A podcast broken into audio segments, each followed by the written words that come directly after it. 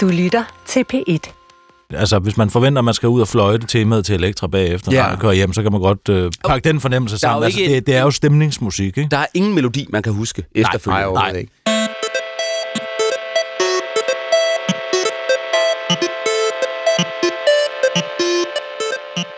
I et inferno af kolossale stemmeudbrud og karakterer på randen af psykisk kollaps, udfolder den tyske komponist Richard Strauss sit blodige portræt af den hævntørstige kongedatter Elektra, der vil myrde sin egen mor.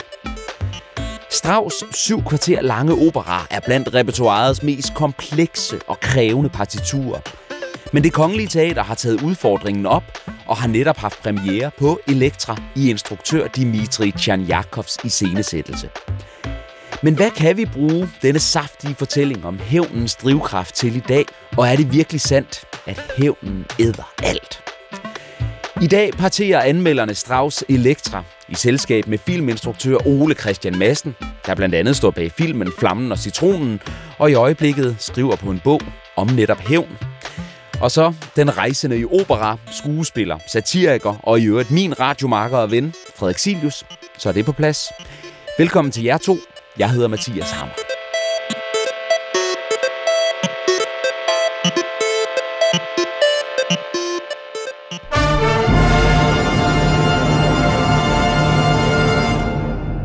Kongen er blevet myrdet af sin egen hustru og hendes elsker. Og nu lever deres fælles datter Elektra kun for at hævne sig og dræbe sin egen mor. Den antikke græske hævnfortælling om Elektra gjorde Richard Strauss og Hugo von Hofmannsthal i 1909 til en opera. Og i det kongelige teaters aktuelle opsætning er det højspændte musikalske drama om den dysfunktionelle familie blevet til en psykologisk krimi i en dekadent herskabslejlighed.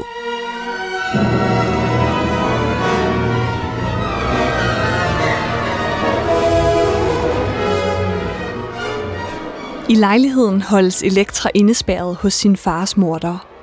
Sammen med hende er den ængstlige søster Krystotemis, som drømmer om et liv i harmoni med ægteskab og børn. Men lykken er ikke inden for rækkevidde, så længe deres mor, den på en gang magtfulde og dybt neurotiske dødsangste Clytemnestra huserer.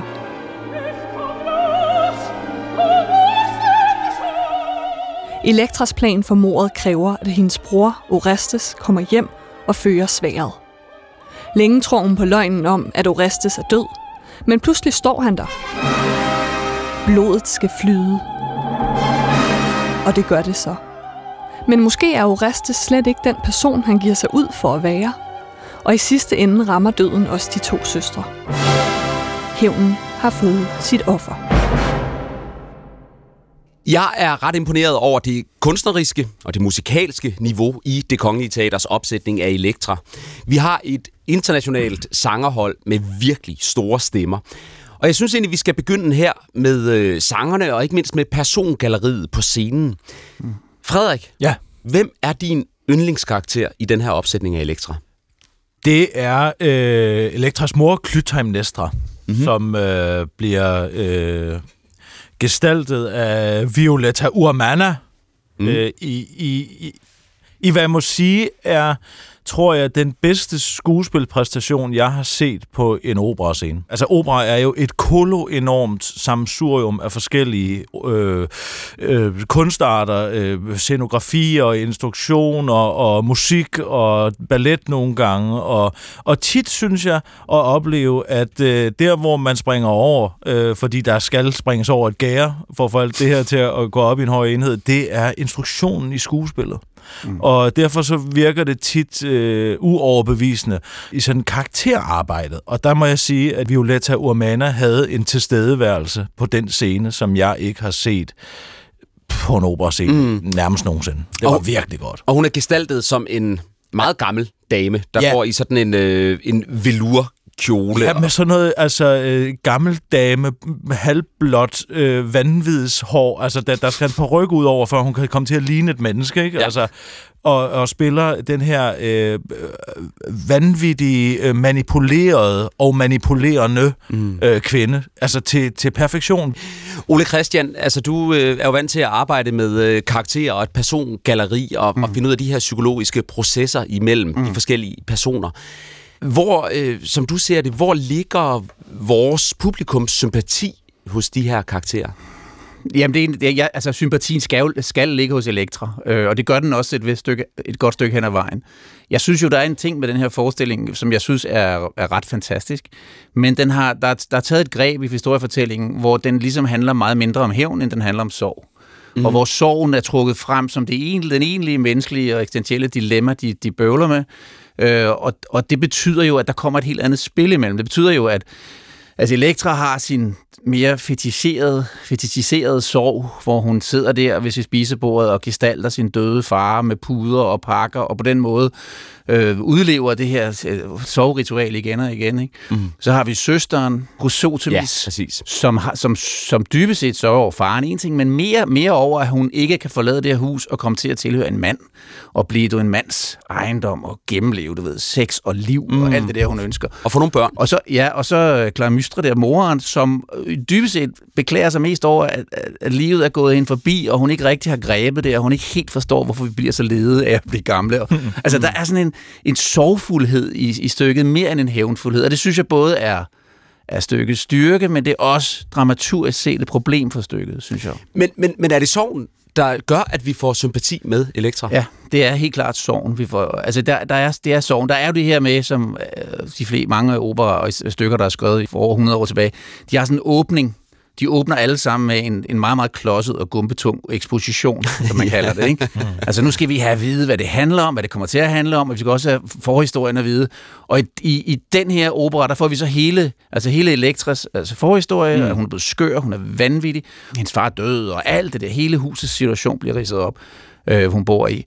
Og, og, det, øh, og så kommer Elektra endelig. Og så har vi jo allerede loadet hende med så meget følelse, mm. at, hun, øh, at vi selvfølgelig føler meget, meget stærkt for hende. Ja. Men jeg kunne så ønske måske to ting. Det var, at man måske fik moderniseret den der måde at expo, altså eksposere på. Ja, altså, det ikke at, bliver så forklaret. At det ikke bliver så... Det er ligesom den, den, den langsomste skal ligesom være med i en meget, meget gumpetung forklaring. Og hvis det så er, fordi librettoen tilsiger, at man skal gøre det, mm. så kan man jo finde en måde at arrangere det på, så det bliver lidt spændende. Ja. Det er kedeligt at se de otte, mænd, otte kvinder omkring et bord, der sådan faktisk lige præcis her, fordi jeg er enig med Frederik i, at at de, de store karakterer spiller rigtig godt. Men ja. lige der i starten, der spiller de faktisk ikke så hvor, hvor vi sidder til sådan et uh, te-selskab, ja. og husets tjenestefolk ja, sidder det, det, er sådan en åbning af Agatha Christie, man ser, ikke? Ja. Altså, alle, Ja. hele persongalleriet bliver ligesom præsenteret. Men lad os så lige tage fat i opsætningen her, fordi Jan Jakov, som han hedder, den russiske instruktør, han har altså taget den her klassiske græske tragedie om Elektra, og ligesom taget den ned fra Olympen og bygget et mm. regiteater op, kan man sige. Altså, den foregår i en ret overdådig, flot herskabslejlighed mm. i et eller andet ubestemmelig tidsalder, der ligger måske 100 år tilbage, eller noget i den retning. Ja. Og det er også her, det, her, det, det hele foregår herinde. Hvordan synes du, Frederik, at det fungerer, at At man har trukket det ind i, Ja. ja. at man har taget det ud af Argos og ind i, Præcis. ind, ind i herskabslejligheden. Jamen altså, det synes jeg faktisk fungerer rigtig godt, fordi jeg synes, at øh, det kongelige teater... Mm, altså, jeg, jeg har ikke noget imod det abstraktionsniveau, hvis det er det, du grundlæggende spørger om. Mm. Øh, det, jeg, øh, og sådan er det, det er betingelsen for at gå i operan, fordi det er så utroligt få, der, der har overhovedet tilnærmelsesvis det tid og sted, som som, som librettoen mm. foreskriver, det skal have. Men jeg synes faktisk lige her har scenografien sejret på den måde, at tit og ofte, når jeg oplever at være i det kongelige teater, så er det kassen. Altså, så har man en stor åben kasse mm. øh, med nogle projiceringer på, og så er den skideslået. Men her har man altså formået at lave en nærmest sådan øh, Metropolitan Opera-agtig dybde i scenografien, som gør, at der er antydninger af værelser, man aldrig ser, der er antydninger af entréer, man aldrig ser. Ud af vinduerne kan man se nogen gå forbi og sådan noget. Der, det, det er antydningskunst, og så er det lavloftet øh, derinde, hvilket rent akustisk set øh, løser et problem, som jeg har været ked af i det kongelige teater i mange år, nemlig at stemmerne forsvinder enten op i loftet, eller ud på bagscenen, eller ud i teknikken, eller hvor det er, de siger, den efterhånden den forsvinder hen. Men, men, men her står de altså i en klangkasse, som projicerer sangerne ud over det her meget, meget store Richard Strauss orkester, mm. som ellers er meget svært at overdøve. Mm. Så, så på den måde er jeg glad. Ja, øh, og lad os lige vende det her med den musikalske del, fordi det er, øh, som jeg også indledningsvis sagde, det er et ekstremt intenst og komplekst og øh, kakofonisk mm. partitur. Altså, der mm. er så mange musikere, der sker så meget, mm. og de skal virkelig øh, synge kraftigt for at trænge ud over det her orkester. Hvordan synes I, den øh, lykkes musikalsk? Fordi det er, det er noget en mundfuld at kaste sig ud i at skulle opsætte eller opføre Elektra. Altså, jeg, jeg synes, og jeg, jeg, jeg oplever, at det kongelige kapel... Øh, altså har, orkestret. orkestret har øh, gennemgået over de seneste 10 år en ekstrem, et ekstremt musikalsk løft. Altså, jeg synes, jeg har oplevet for år tilbage, at øh, når det var svært, så kunne man godt høre, at det var svært. Mm. Og det synes jeg ikke, man kunne høre her, selvom jeg ved, hvor svært øh, Richard Strauss Elektras 140 eller 100 minutters musik er nærmest altså uspilleligt svær. Ikke? Ja. Og det, det er de kommet altså rigtig, rigtig, rigtig fint i, øh, i mål med, det mm. må jeg sige. Altså selvfølgelig er der jo nogle, altså, der er nogle intonationsting i dyb messing og sådan noget, men altså det, det, det, det, det, hvis man skulle endelig skulle være en, en, en krakilsk pedant, men det gider jeg ikke at være. men er det alligevel lidt? Ja. ja. Er du enig, Ole Christian? Er det en uh, musikalsk... Altså, jeg kan jo ikke være andet end enig med jer to om musik. altså, det ville være et skørt, hvis jeg begyndte at battle med det. Men, men jeg, jeg vil sige noget interessant, det var jo, at jeg, at jeg oplevede jo faktisk, at øh, det havde en slags det havde sådan en lidt øh, filmmusik mainstream mm. følelse mm. undervejs, som var lidt ny for mig også. Mm. Altså det var og især de atonale stykker. Det du ja. snakker om det kakofoniske, ja. hvor der ikke måske ikke sker så meget sang, men hvor musikken ligger og arbejder og skubber på følelserne var.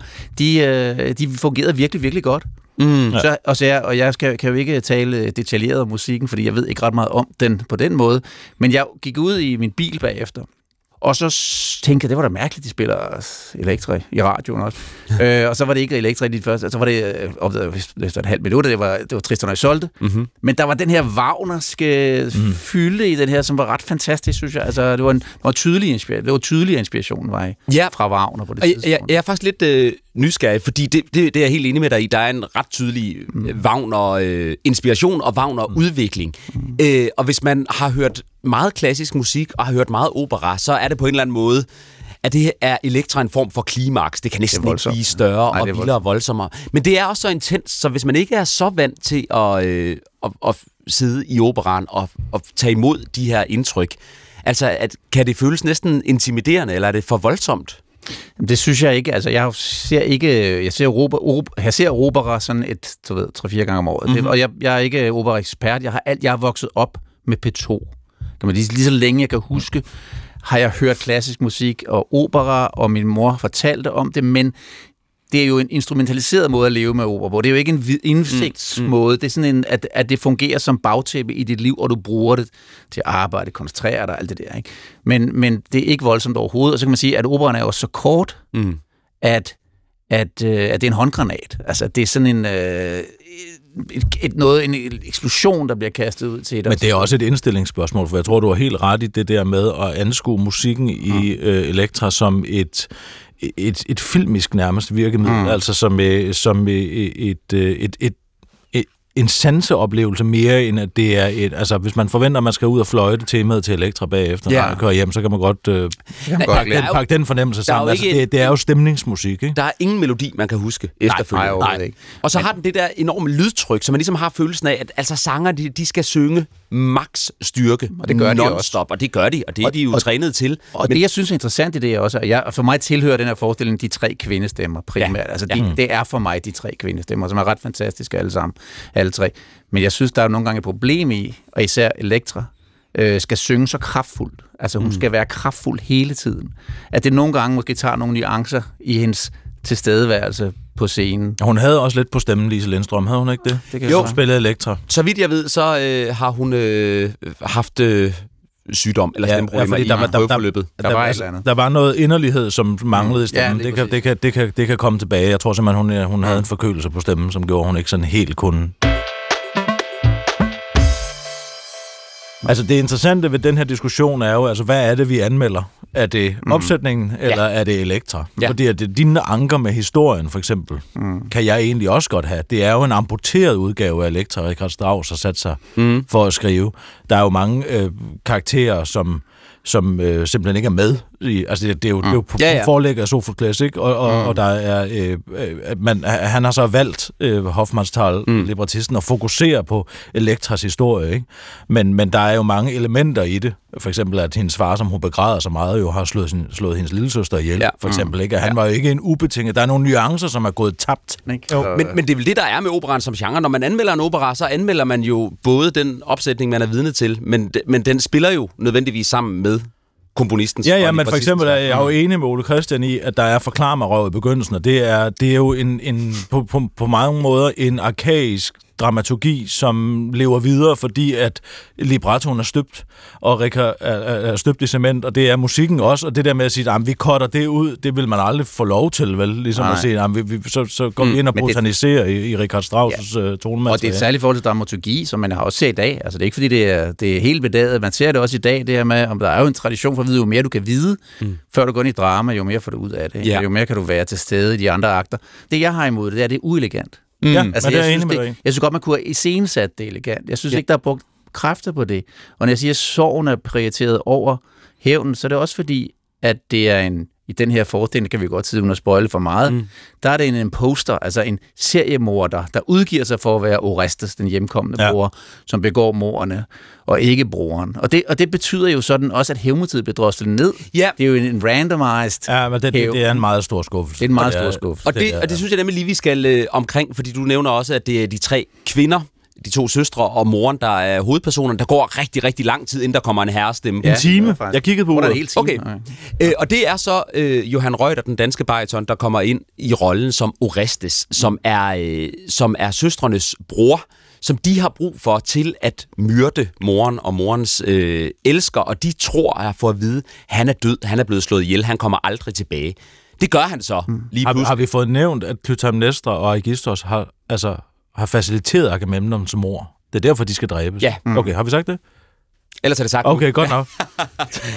men, men han kommer jo så tilbage, det Orestes, til Ja. sidst, og, øh, og bliver ligesom øh, er på samme hold som Elektra og går med til Mm. at, øh, at myrde de her to. Og så kommer der pludselig en drejning i opsætningen på det kongelige mm. teater. Jeg har altså valgt, at vi øh, afslører det her. Spoiler alert. At i overteksterne kommer der ligesom sådan en breaking news pressemeddelelse udsendt af Københavns politi. Der er en seriemorder på fri fod. Han har en masse kvinder på samvittigheden. Han har slået dem ihjel, fordi han bilder dem ind, at han er et fjern familiemedlem, kommer ind i hjemmet og slår ihjel. Og, mm. og på den måde finder vi så ud af, at ham, som vi tror er Orestes, og i den oprindelige opera er Orestes, det er det altså ikke. Det er netop en, en, en syg massemord. Ja. ja, præcis. En svindler. Ja. En morder. Hvordan, og det er jo, i virkeligheden er det jo, det er jo til allersidst, at det ja, her det sker. Det er det, der hedder et plot twist. Ja, det er i den grad et plot twist, og der ja. er ingen andre plot twist som sådan i den Nej. her ellers meget helstøbte forestilling. Hvordan fungerer det? Det fungerer ikke. Og Nej, det, det fungerer fungerer ikke, ikke. og det fungerer lige præcis ikke af den grund, Ole Christian lige har sagt, at det, det fjerner hele motivet. Altså, Hævnmotivet er væk. Og hvis, mm. hvis man skal følge lidt op på nogle højere navler, ikke, så, så øh, er ikke, det er jo ikke nogen kritik, men, øh, men hele ideen med de her græske tragedier, Sofokles og, øh, hvad hedder han? Øh, Jeg skyldes. ja, præcis. Euripides. Ja, godt, tak skal du have. er, er jo en, en, en, en anden fortælling end den homeriske fortælling. Den homeriske fortælling, den, den ligger i, at menneskeskæbnen ligger cyklisk. Altså, vi er konstant i krig, og vi er konstant i fred, og det er en betingelse, som mennesket er sat i af det guddommelige. I den her tidspunkt med Sofokles og... Øh, Euripides og Aeschylus. Ja, godt. De, øh, hvad det hedder, der, der, der accepterer man jo ikke længere den der nedarvede, øh, hvad det hedder, familiestraf, som egentlig er en del af Agamemnons slægt. Mm. Mm. Der, der, der, der skal være håb i slutningen af de her tragedier. Det er en ny måde at tænke på. Vi lever ikke i de her cykliske tider, hvor alt er øh, deterministisk øh, gudespil. Altså, vi, vi kan bryde ud af det. Og det synes jeg lige netop det her med, at nu kommer så er det lige pludselig en masse morder, der kommer ind. Mm. Det Ja. fjerner totalt det håb, som jeg synes er grundlaget for hele fortællingen om Elektra. Men hvad giver det så fortællingen? Hvorfor tror I, han har gjort det? Det gør det til en Netflix-serie, ikke? Og det er det, der er problemet. Altså, det, det, det giver sådan en Netflix-plot-twistet. Og det, det, jeg synes, det var meget irriterende. Men altså, nu, jeg fik jo 13 i oldtidskundskab. ja, det kan det jeg godt blære mig og jeg, jeg var meget optaget af Sofokles og Ødipus og Elektra, hele det der, alt hvad de, hvad de havde skrevet, altså alt, hele de klassiske tragedier. Men jeg, jeg, jeg, og jeg synes jo, altså jeg, jeg synes jo, det var, Altså, man kan jo ikke, jeg synes, det er svært, når de samtidig i librettoen bibeholder alt det her med, at det er gudernes straf, og mm. at der bliver trukket meget ned fra himlen undervejs mm. i stykket, til pludselig at så sige, Københavns politi udsender en advarsel, ja. man siger, ja. det er sådan, det kontrasterer for meget, det er, det, det er kontraproduktivt for, for hele opsætningen, synes jeg. Så jeg synes simpelthen ikke, det fungerer. Jeg, det er jeg helt enig i. Altså, jeg måtte øh, sidde og læse det der øh, mange gange, for at forstå, mm. hvad fanden det dog var. Ja. Også fordi det kommer der i oversættelserne. Og overteksterne, bare lige for at få det på, på plads, altså, det er simpelthen et... Øh, tekstning af det tyske. Tekstning af det, tyske, af det tyske sprog, ja. som kører over scenen. Mm. Så vi hele tiden kan følge med i, hvad de synger, og lige pludselig, mm. så brød den illusion, at det er det, de synger. Ja. Fordi pludselig blev det bare en, en tekst, en meddeling. Jamen, er det fordi, at der var jo ikke nogen, der der, der... Altså, jeg havde i hvert fald ikke fornemmelsen af, at vi var i noget i nærheden af København. Ja. Vi var i dødens hus. Ja. ja. Og vi var et, vi, med nogle, nogle mennesker, der var dømt til at dø alle sammen mm. på et eller andet tidspunkt. Mm. Altså ret hurtigt. Inden for den her forestilling ved vi, død, døden indtræffer. Øh, den er sandsynligvis retfærdig, eller man kan også, den, noget af det også uret, den er også, kan også være uretfærdig, men den hybris, der er begået her, den skal straffes. Ja. Mm. Og det bliver den, og det ved vi. Hvis man ville have lavet den her mere Netflix-orienterede løsning, så skulle man jo have gennemarbejdet det. Så skulle det have startet, så skulle man have ændret navnene også. Ikke? Så skulle mm. man have gjort den mere moderne på den måde. Det gør de ikke, og det kan jeg også godt lide. Jeg kan godt lide, at vi er et lukket, sådan lufttæt rum mm. øh, af en lejlighed, hvor der er ondskab, og hvor der er død, og hvor de alle sammen er nogle walking dead, eller lige der venter på at blive få indfriet deres skæbne. Ja, og det er jo også, altså hele retorikken er jo Altså på de store navler, ja. ikke? Altså jeg fik helt guld, kuldegysninger, da den der replik falder om, at øh, øh, når, blot det ret, når, når blot det rette blod har flyttet, ja, det... kan, man, kan man sove, og det rette offerblod har flyttet, kan man sove om ja. natten. Ikke? Altså det er så ondt i solet. Ikke? Mm. Og, og, så, øh, og, det, og det andet der, det er sådan... Nu kom der lige en uh, tweet fra Nordsjællands politi om, altså... ja, det er som, at, det er som at gå for... Ja. Der sker utrolig meget, kan man sige. Altså, librettoen er i hvert fald øh, ordtung øh, når man sidder og kigger i tekst, øh, overteksterne, mm. så skifter de meget. Der er enormt meget information, der skal ud på de her en time og 45 minutter. Tænker I nogensinde, at den er for informationstung? Ja, altså det, men jeg tror, det er tiden. Altså jeg, jeg vil meget hellere have den form for information. Altså der er jo ligesom to typer opera. Der er nogen, der har et meget kompliceret persongalleri mm. nogle meget ukompliceret indre liv. Og så mm. er der nogen, der har et meget simpelt persongalleri med nogle meget kompliceret indre liv. Og jeg foretrækker, Gud hjælp med, ofte de sidste. Og det er Elektra en del af. Men det er jo meget, den bibeholder stadigvæk den her sådan lidt gammeldags hvad det hedder, replik, opera-replik-form, libretto-replik-form, hvor de siger, jeg føler det, jeg gør sådan mm, og sådan. Ikke? Mm, og det er jo, øh, det, det, det, det kan man sige, det er det totale mangel af, øh, eller fravær på, øh, på hensydninger, eller øh, implicit fortælling. Ikke? Hvad siger filminstruktøren til det? Jamen, jeg kan godt følge det. Altså, det er, det er, det er, det er, det er I sådan set enig i. Jeg synes, jeg synes måske, der, der kan være det, at når den er så massiv, i sin tekstmængde og også i følelse, altså sammen med den her massive mængde følelser også, så kan det godt gå en vej det hele, mm. som det man siger. Ikke? Mm. Altså der er ingen afbræk, der er ikke noget komisk uh, relief, eller der er ikke noget, der er ikke, der er ikke nogen udvikling som sådan. Synes du ikke, at uh, Clytemnestra havde jo, et, an, et, et anskud jo, af, af noget jo. komisk? Det synes men jeg der, virkelig, virkelig godt. Men der må man også sige, at hun er jo gestaltet som en ek- helt ekstrem karakter fra helvede, ikke? Og hun er jo sat op på den måde. Altså, hendes, hendes, hendes, hendes maskering er så voldsom, ja. mm. at hun nærmest ikke tilhører operan et eller andet sted, ikke? Altså, hun lever i sin jo. egen sfære i den her opera. Sådan virker det lidt, ikke? Ja, ja. Øh, Men alligevel enormt troværdig. Jo, det var hun, ja. Jeg synes, hun var enormt troværdig. Det er jo skildret som en, der er for gammel til altså et eller andet... Er hun demens, eller jeg kan ikke rigtig finde ud af, hvad ja, det er. Altså, mm. det er ved med, må man det, det, det, også skør, ikke? det er jo sjovt, ikke? Ja, ja hun glemmer simpelthen, at hun har puttet sukker ja. i kaffen, så hun bliver ja. bare ved og ved og ved. Vi afrunder og øh, opsamler vores øh, anmeldelse af Elektra om lidt, men inden da har jeg bedt jer hver især om at komme med en anbefaling på anden kultur, man kan se eller høre eller opleve, som øh, måske har en forbindelse til sorg, hævn, familieforhold. Mm. Frederik, skal vi ikke begynde med dig? Jo, tilfældigvis har jeg netop færdiggjort en, øh, en, øh, en bog, som har sorgen som tema, som hedder øh, Flugt af Karl Frode Tiller, nordmanden. Øh, og det, i min desperation efter at finde noget, der minder om Knavsgaard, så øh, fandt jeg den, som på ingen måde minder om Knavsgaard, men er øh, en forrygende roman om øh, et, et forældrepar, øh, par, som et, et, et et meget uopmærksom forældrepar, som mister et barn, som de på, på en måde aldrig rigtig har kendt, men det her barn går så igen.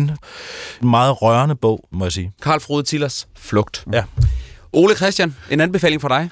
Bogen hedder Hævn, og den er skrevet af Joyce Carol Oates. Og den handler om en kvinde, der bliver voldtaget på vej hjem igennem en park med sin datter, og om lokalsamfundets indre dynamik i forhold til den voldtægt. Mm. Hvad synes folk? Hvordan bliver hun dømt? Indtil der er en enkelt mand, der på et tidspunkt rejser sig op og tager hævn på hendes vegne. Altså, det er en sindssygt spændende bog. Den er ikke så lang, den er ikke så krævende, den, den, men den er, en lille, den er også, ligesom Elektra, en lille knytnæve. Og forfatteren hedder? Joyce Carol Oates. Jeg har valgt at anbefale et maleri, der er fra 1598. Ja. Det er Caravaggios Judith Halshugger Holofernes. Ja. Det er sgu rigtigt, den er om hævn, ja. Og det hænger øh, på Nationale d'Arte Antica i øh, Rom. Ja. Øh, som altså er det her ikoniske maleri af Judith, der har forført Assyrernes herrefører. Holofernes hedder han. Mm. De er hebræerne ved at tabe i krig, men hun forfører ham, får ham med hjem i teltet, drikker ham fuld, lægger op til at ville gå i seng med ham, og lykkes så med at øh, hugge hovedet af ham. Og det er portrætteret ekstremt flot. Nu skal vi have afrundet anmeldelsen af Elektra af Richard Strauss på Det Kongelige Teater. Frederik, er øh, Elektra på Det Kongelige Teater et øh, stopvær på din opera Det synes jeg bestemt, det er. Alene bare for at se en kvindelig operasanger spille helt vildt godt, så synes mm. jeg, man skal tage ind og se Clytheim gestaltet af øh, Violetta Urmana. Ja. Ole Christian, vil du øh, have iscenesat Elektra på anden måde end den, vi så her? Ja, det havde jeg nok. Øh, det er ikke sikkert, at det havde været bedre, fordi jeg ikke ved særlig meget om, hvordan man i sætter opera, men jeg har jo set øh, mange af Cefarellis, Franco Cefarellis operaer på, som er øh, filmatiseret i et vist omfang, og jeg kan jo se, at det kan laves ekstremt dynamisk og ekstremt smidigt og utrolig, man kan godt komme udenom de her meget besværlige sikkert libretto-givende ekspositioner, så jeg vil nok prøve at arbejde lidt med det. Mm. Men jeg synes, Elektra er en virkelig, virkelig god forestilling. En virkelig stærk forestilling. Og som sagt, synes jeg, man skal gå ind og se den for de tre kvindestemmer, som når de er på alle tre, det er de i en af scenerne, mm. så får jeg også kuldegysninger. Jamen øh, også herfra får Elektra på det Kongelige Teater en øh, stor anbefaling. Det er overvældende, det er overrumplende, det er bare stort. Og hermed er vi øh, nået til vejs ende. Tusind tak til jer to anmeldere, Frederik Silius og Ole Christian Madsen, fordi I ville være med. Tak det var så lidt. Tak, tak fordi, fordi vi måtte. Komme. I redaktionen var det Sara Randeris og Gustav Hagil. Mit navn er Mathias Hammer. På genhør.